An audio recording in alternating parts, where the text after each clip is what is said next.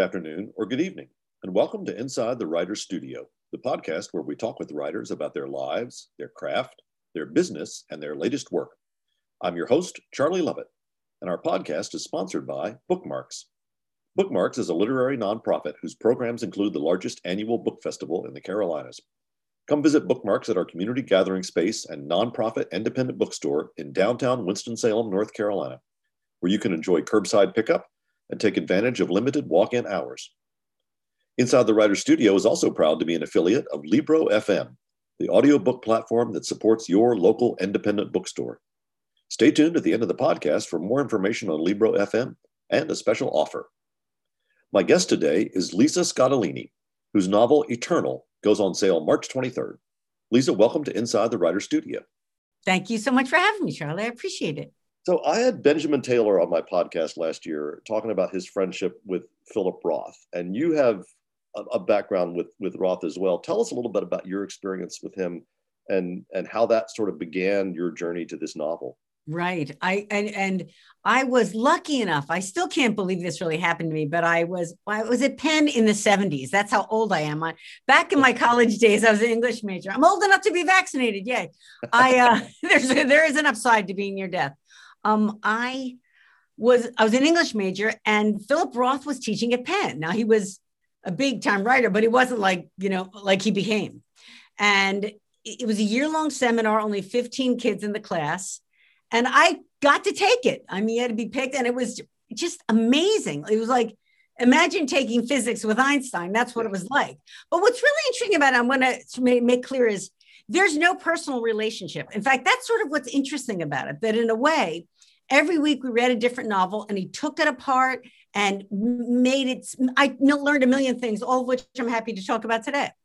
And, but he was not close to us. We're, imagine 15 kids in class. He never, he told us to call him Mr. Roth. Every single other professor, you know, in the 70s, we call them, you know, Ellen, whatever. He was always a little distant, which I get. I mean, he was protective. He might have been a reserved guy. I can't tell you I know him at all. I don't know him at all. And I had a course with him for a year. Um, so, but I know what he taught me. Yeah. And he's the one that he introduced us to, he'd like to talk about behavior of people in extreme circumstances, which is an interesting way. And that would naturally bring you weirdly and to the Holocaust. Yeah. And he introduced us to Primo Levi's work. And Primo Levi was an Italian chemist who, an Italian Jew who was taken by the Nazis and sent to Auschwitz and survived it. But he was also, and wrote the seminal memoir, which we read, among other things that we read, Periodic Table and other things Levi wrote.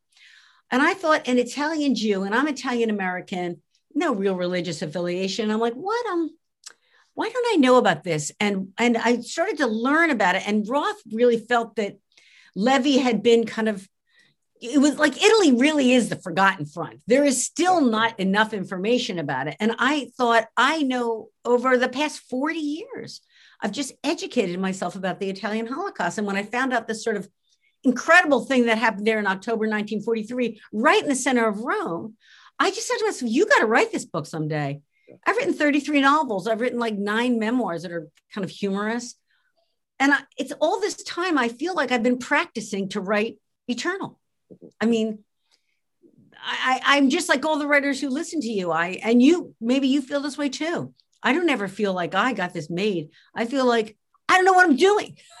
you know, I write without an outline. So people say, Do you know how it ends? I don't know how it ends. I don't know how it middles. I don't know how to write historical fiction. I don't know how to write thrillers. I just sit down and try to write a story and do all the things that I do, which we can talk about. And then somebody says, Oh, that's what this is. And I go, Okay, fine, amuse yourself. But that's not what I think. I think it's a story about three people growing up in Italy, in fascist Italy, and how their life turns out and what they do. So it is a, it's a story about three young friends growing up in fascist Italy. One of them's Jewish. Um, and you know, I've I've read lots of World War II fiction. Most of us has, but as you said, so much of it is kind of in the Churchill Hitler reign, reign right, area, right. you know, and not as much in in Mussolini Italian fascism. Um, did you do you have a Italian background yourself? Is that part of what drew you to to set a, a novel in Rome? I am Italian American, but what really drew me was the more I learned about how interesting it was, how different fascism was from Nazism. Yeah. When I learned that it wasn't that Mussolini copied Hitler, it was that Hitler copied Mussolini. Mussolini invented fascism. His was the first fascist party. And then I learned the kind of startling fact that we know that Rome is the center of the Vatican and Roman Catholicism. But then I learned that it is also home to the oldest continuously existing Jewish community in Western civilization. Well, that's mind blowing. You go, wait, what? How did I not know that? And how interesting. And also the very interesting fact that fascism, when it started life, was not anti Semitic. In other words, it's not some Italian version of Nazism, it is its own animal. And so, for example, Jews were very assimilated in Italy. Italian, a Jew, there was a Jewish mayor of Rome Italian Jews joined the fascist party the same percentages as Gentiles. Yeah. So now you go, what do you do with that information? Well, that's a, a, kind of a fillip to this story. And so then you go, well, how does that make it different? Well, what it means is that when fascism, when Mussolini finally joins with mm, uh, Hitler and decides to become anti Semitic, and enact anti Semitic laws, that it is a double betrayal of the yeah. Jews who were part of the fabric of culture there. And those laws, as detailed in the book, um, well, we don't have to go into it if you don't want, but you know, basically break down it's death by a thousand cuts. Take away your property, your possessions, your profession, your membership in the fascist party, and your citizenship if you're Jewish. So that really what eternal gets stripped down to is the timeless kind of question of identity. Who are you if you're not Jewish? Yeah. Who are you if you're not Italian? Or if you're not an Eagles fan, or if you're not a Democrat, all of these labels that we apply, what is your identity? How does it change over time? And with the times in which you live. That's this book. Now, the times in which this book is set are primarily the 1930s and 40s, but you begin and end with a framing device um, that's set in 1957. And it does this very interesting thing for the reader, I feel like. It, it reminds the reader that we're reading a retrospective narrative and yet the way you tell it it feels very immediate at the time that, that we're living through it why did, why did you want to have that tension in telling your story well, thank you for that, and that that is true. And, and we're not giving any away. It's in the first sentence. Yeah. You know, Elisabetta in the beginning, she's sort of the main character. Is I forget it's in like the 40s or 50s, I guess. She's going to look back this is the day on which she's going to tell her son who, her, who his father is. Right. That's the framing device.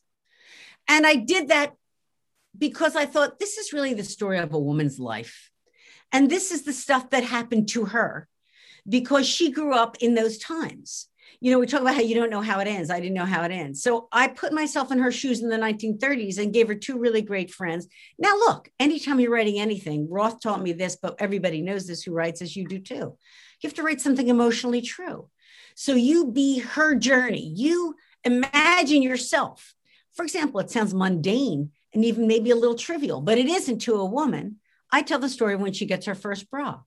Her experience, now that's maybe that stands in for sexuality, maybe it stands in for womanhood, for maturing, but I can tell you the experience she has is the one I had which is that all the mean girls in the class come up to her and go, You need to wear a bra. And yeah. she's mortified. And that's a bad way to start, you know, your sexual identity and, and with shame, you know. And so, you know, I wanted to explore her life just and go through the steps of her life with her. You know, you can't say, I'm going to write in retrospect. You can't go, I'm going to write about a character who's going to know there's going to be fascism that's going to rise up and engulf this country. I think I had the sentence because I worked so hard on it, something like she lives in a time when good becomes bad and bad becomes powerful and then lethal. We don't know that. That could be our time. And if you write it true and tell it true, together with all of the stories that happened that were true and not true, and I think the author note makes clear what is true and what is not, um, you arrive at some universal and yes, Yay, eternal truth. That's my job. And I kind of feel lucky to have it. Yeah. I love what you talked about, you know, the details about her buying her first bra. There's so many things about the relationships between these three characters, which, although they are set in this particular political backdrop, are completely universal. There are things that you know, a, a first kiss, um, you know, right. the change between friends who are children and friends who are adolescents, you know, Right. and those changes Right. in intentions. Um, tell us, talk a little bit about that, about how these how these characters really exist, could exist in, in almost any time.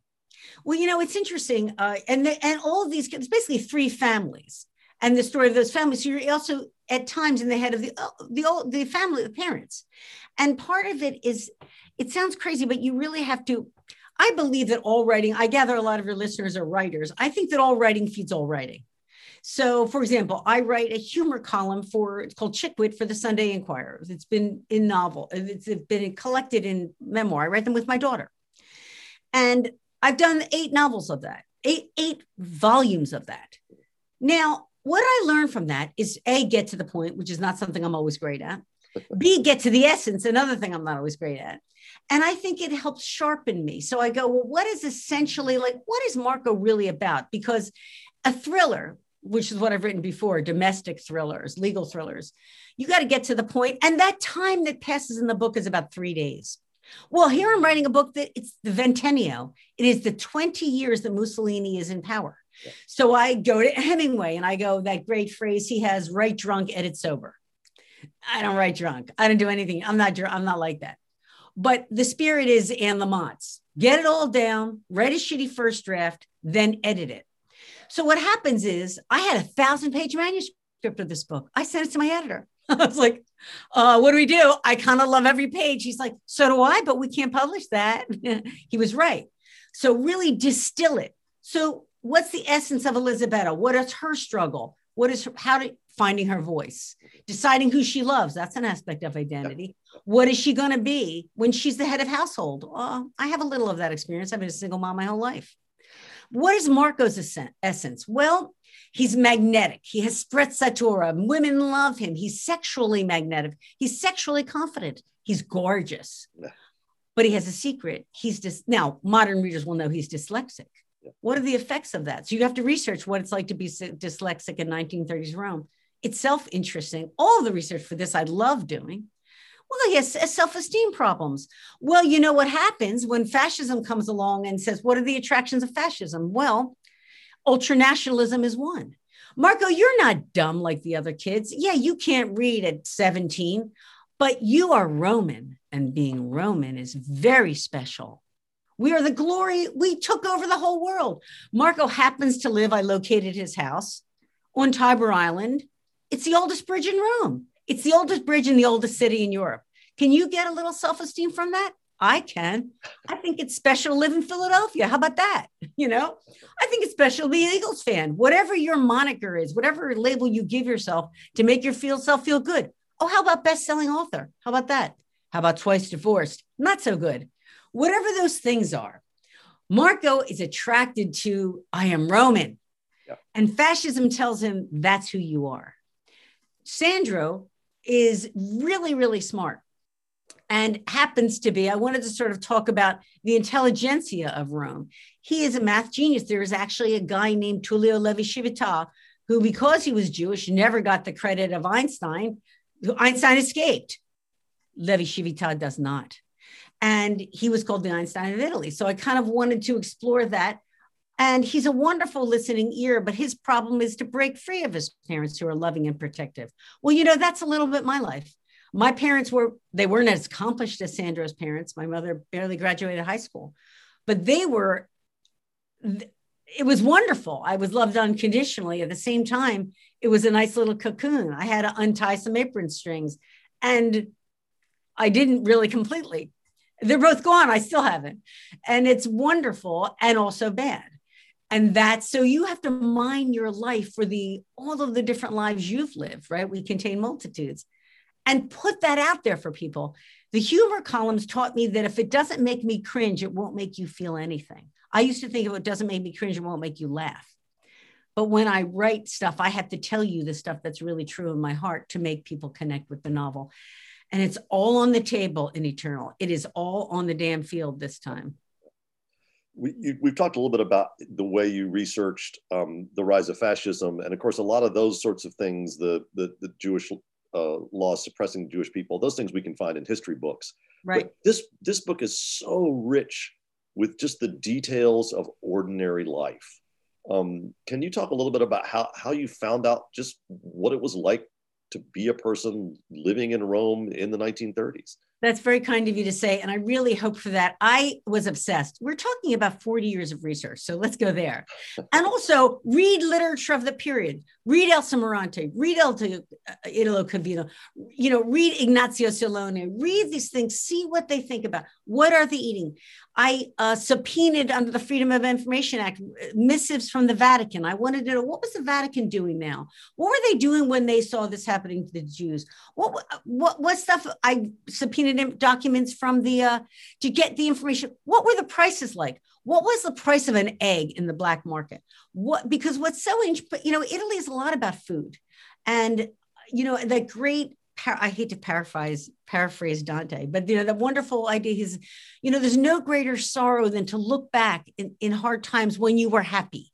There's an especial poignance to that, and I wanted that. So in the beginning these novels, I had to feel the day to dayness of Rome. So I went to Rome and I asked questions. And in this particular event of October 1943, I went on the 75th anniversary and I met people and I introduced myself to people. And I'm I just accosted them. Now, of course, the victims were are gone, but their relatives were at these events. I said, "Tell me, what did they tell you? What was it like?" And it, you know, a lot of the reminiscences came from food. And so I said, "Let's go into the food, lean into that food." Let, sweep the reader away to what is great about being Italian. Like I'm going to have pasta for lunch. I have pasta for lunch as often as I can. I love it. So what is it like when the wheat fields are bombed? And the Italians in Rome thought they would never be bombed because they thought, well, the Vatican's here, they'll never bomb the Vatican. Well, the Allies bombed it and the Nazis bombed it. Um, and and they thought we'll never starve. Well, the wheat fields were bombed. Italy was the weak link, and the not and the, everybody correctly identified, the Allies correctly identified that if we bomb the crap out of Italy, they'll surrender, and the Nazis will be weakened.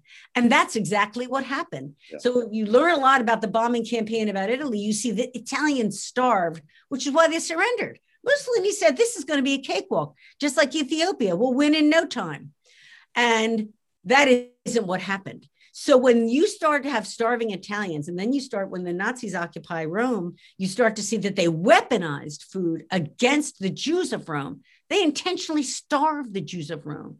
They let malnutrition and typhus and malaria spread. That's especially cruel in Italy. You can imagine what it's like to be an Italian Jew and to suffer this indignity. Somebody said to me, we had to water down the, you know, we, they get no food and what little tomato sauce they have to water down. Now, that's not the worst thing that can happen, but it's to them, it's yeah. right up there. Yeah.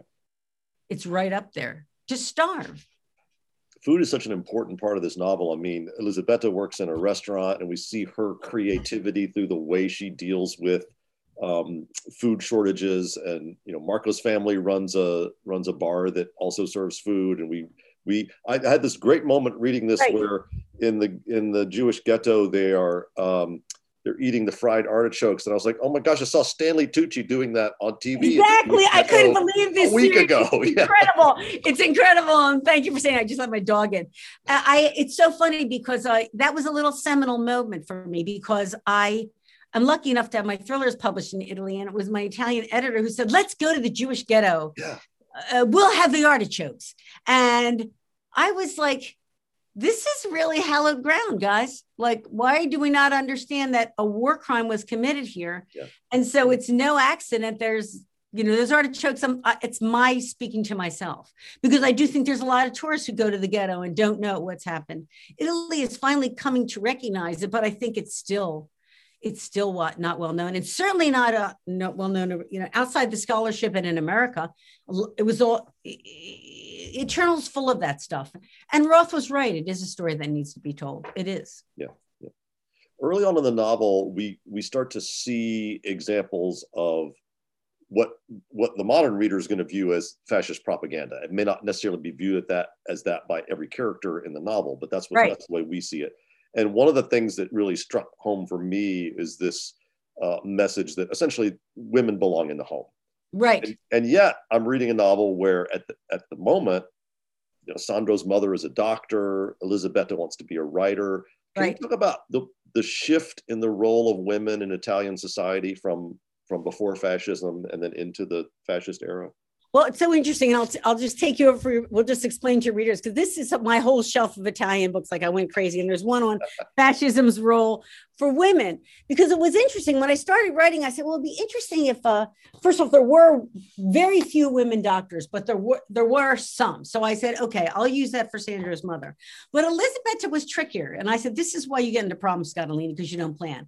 Because like you want her to be a journalist, and I remembered letters to the editor, and maybe people listening to this, I thought, God, I used to write a lot of letters to the editor I, as a person. I just did growing up. I was like, I want my voice to be heard. What is this urge to tell? What is this you want to say?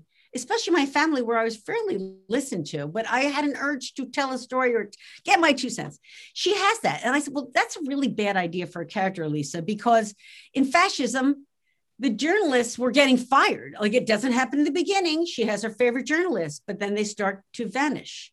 And she's like, what's going on? And but she's not very political per se. And then I go, well, then does that I said, well, listen, you you that's the hand you're dealt. That's who you decide you want your character to be, or that's who you got to write about now. And you're not going to get out of it. So that's her, that's her struggle. Then she has to morph into being a novelist.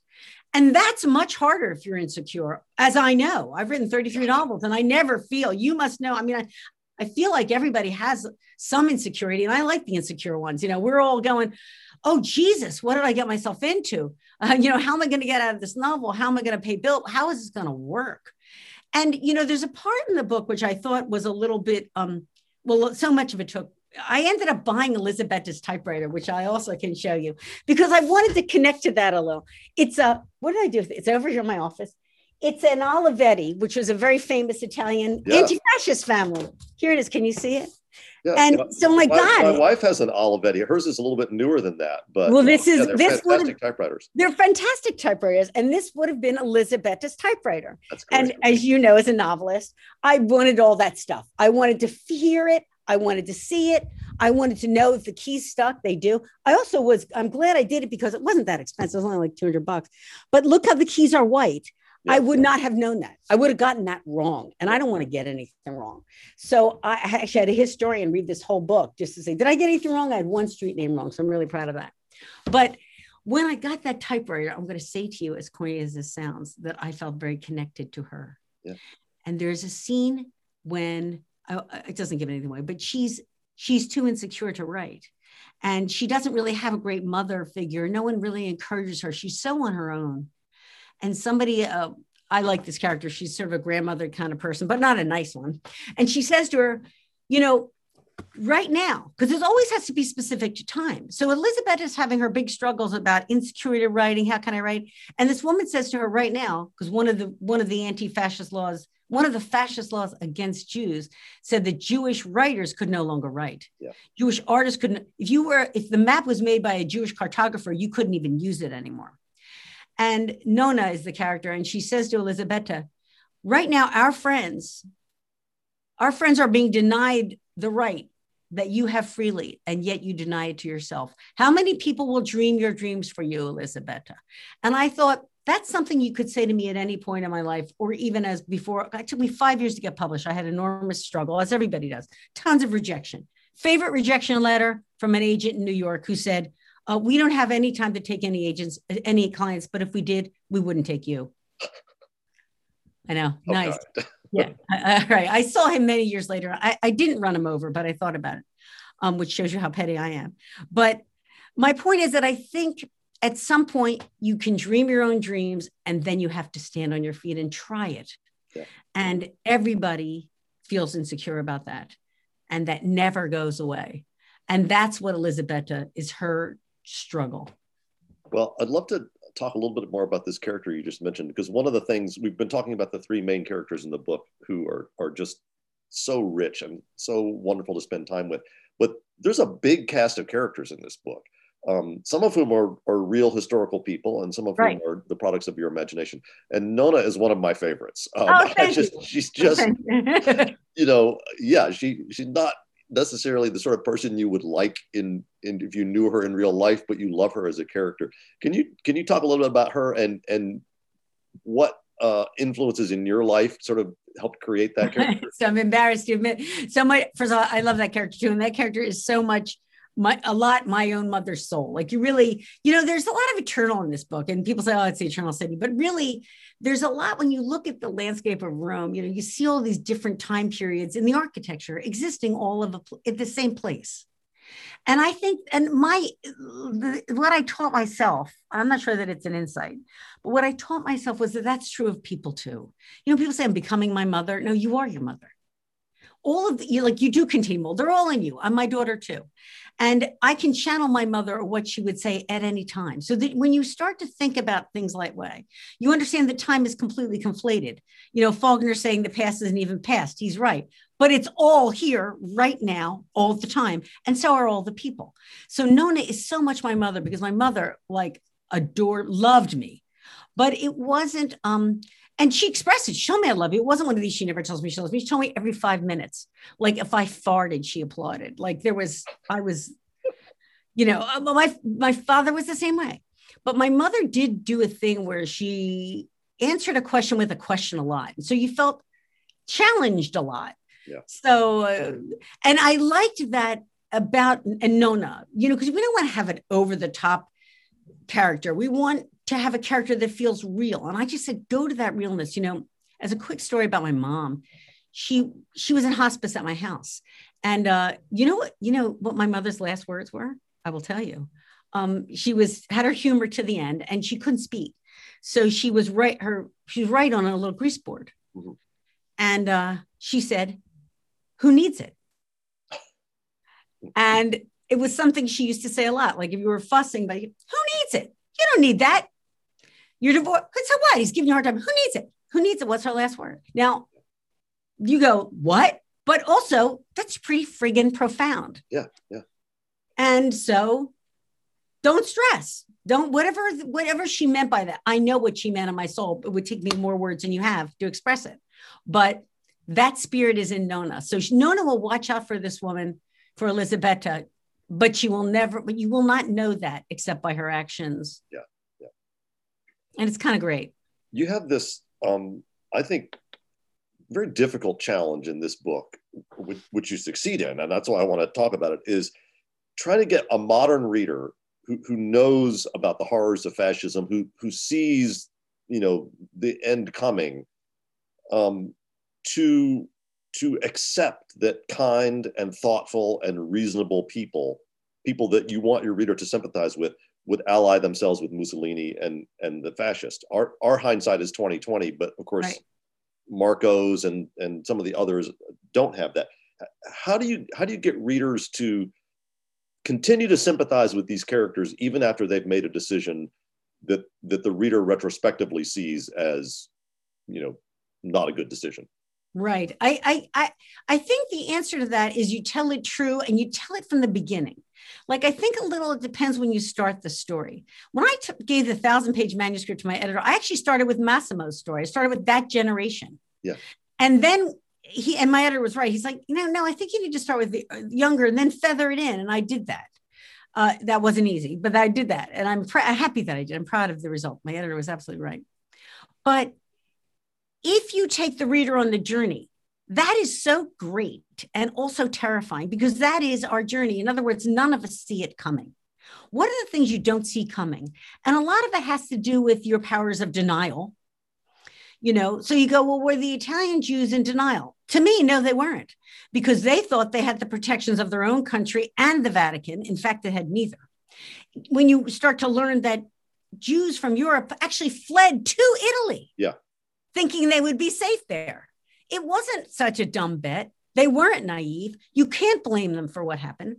And it becomes, I think the answer to your question is you can, if you take your reader along on the journey, and so the character has to begin the story early, it happens before you know it. And then you're the frog in hot water. Yeah. And and that's what's so scary about it because that's the stuff that happens in everyday life. Take it out of the political context at all. You're in a bad marriage. You think you're happy. At some point, start things start to happen. You go, "Am I in a bad marriage?" I'm speaking to you from truth. I go, "Oh my God, I think my marriage is in trouble." You know what? I think he's unhappy, and you know who's unhappier? I think I am. I actually think I might need a divorce. How does that happen? I don't know. It happens in bit by bit until you realize you're in the sauce and it's bubbling. And even even as they start to pass these um, anti-Semitic laws, you know, they they start out with they're, they're horrible, but they're the beginning ones are sort of milder, and then they become more and more um, oppressive, and and uh, you see the same kind of same kind of thing uh, that the, the, fascists themselves are using that same effect that you just mentioned. That's exactly sort of right. Lull people into a false sense of complacency as they gradually become more and more authoritarian. That's exactly right. And you're so smart to point that out because a lot, if you look at the rhetoric of the day, you know, Mussolini was talking about my Jews and I'll protect my Jews at the same time he was doing something else. Yeah. So you really have to look at that, at, at what was going on rather than what they were saying. Now, not every character uh, in the in the book allies themselves with with the fascist party, and you write with great sympathy and and pain of the inner turmoil that that characters experience when they're caught in these dilemmas that that authoritarianism can create when they're caught between loyalty to the state or loyalty against the state and maybe the safety of their own family. Um, can you talk about writing the emotion of that situation especially with reference to say a character like aldo? This is this right. is marco's brother who sort of works for the resistance rather than joining the party.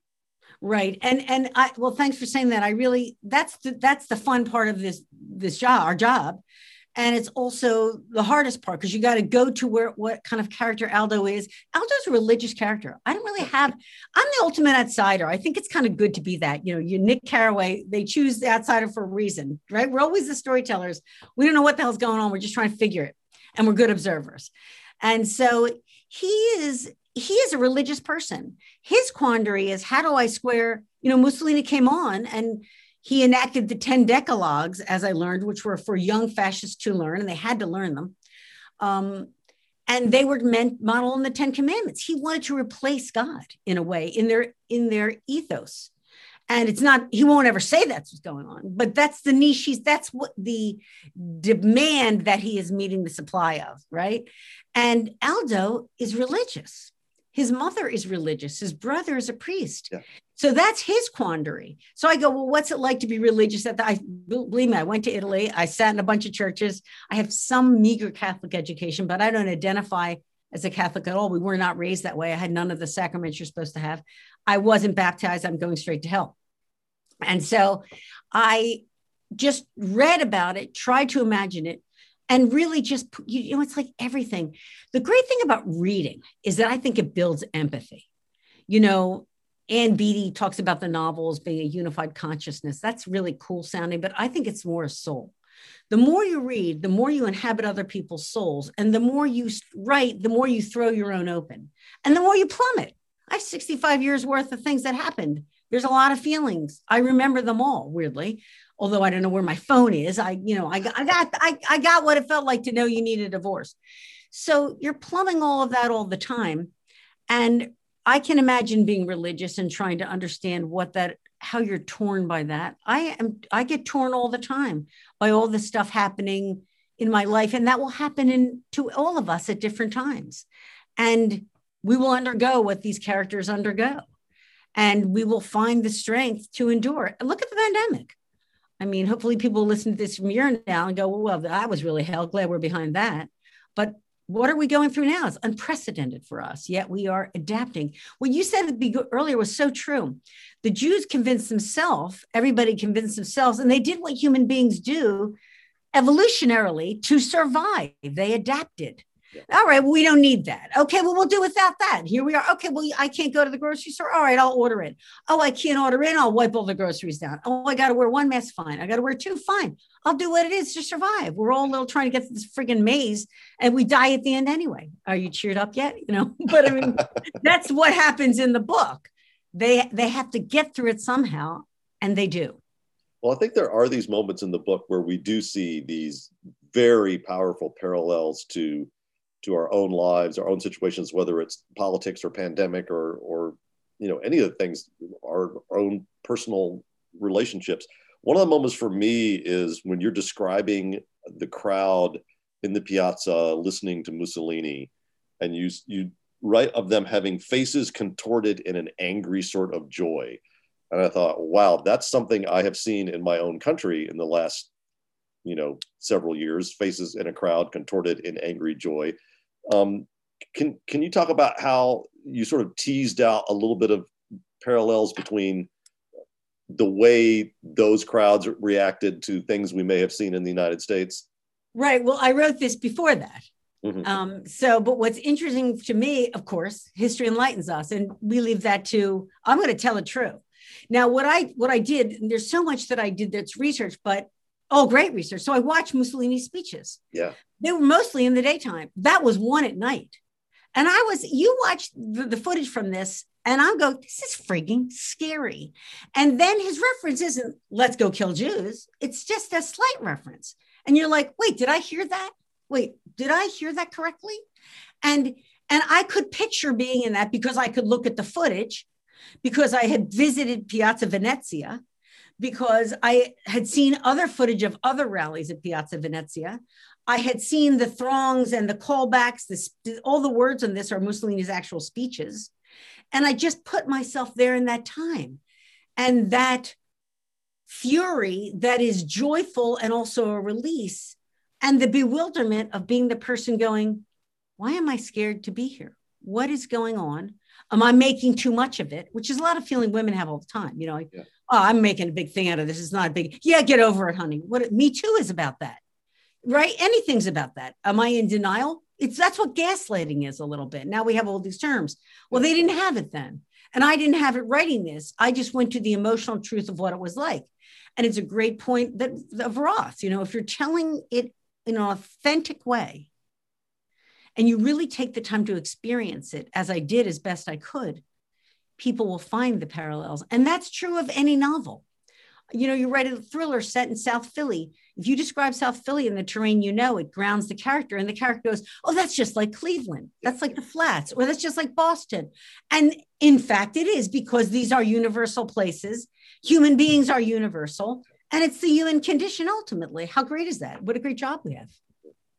Let's talk just quickly about process and structure for just a minute. Eternal okay. is told in chapters, and some of them some of them are shorter, some of them are longer. Mm-hmm. In many cases, the action of one chapter leads directly into the action of the next chapter. But in some cases, there's a gap, sometimes a gap of a day, a week, a year, two years. Right. How did you decide what periods, not only periods in history, but periods in the relationships between these three characters you were going to sort of skip over and, and leave those gaps and at what point you were going to sort of have the continuous action. Right that's like such that's the hardest thing.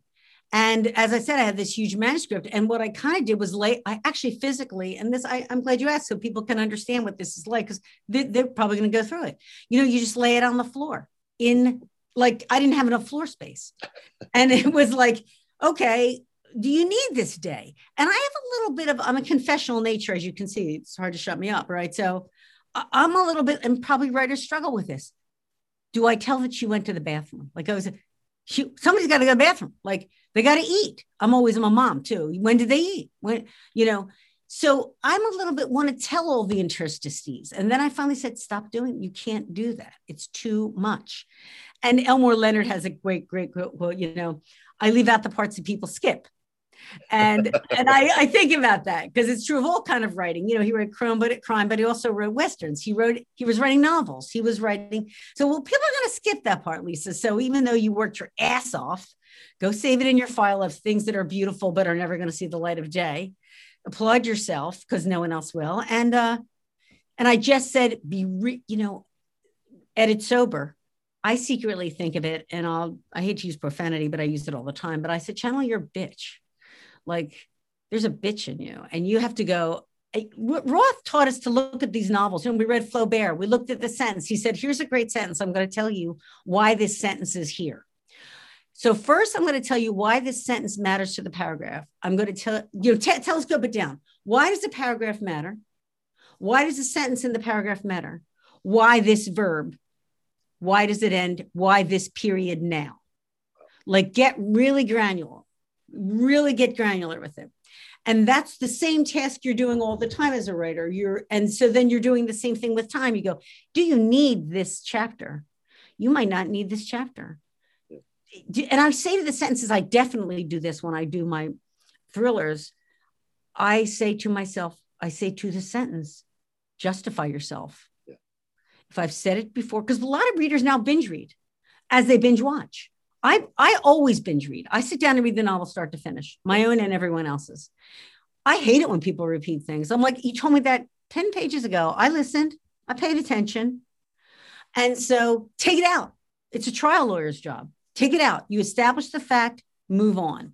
And when you do that, you start to realize how much you lose and how much better the whole is, even though you're bleeding all over because you think you did such a good job or it mattered. It doesn't.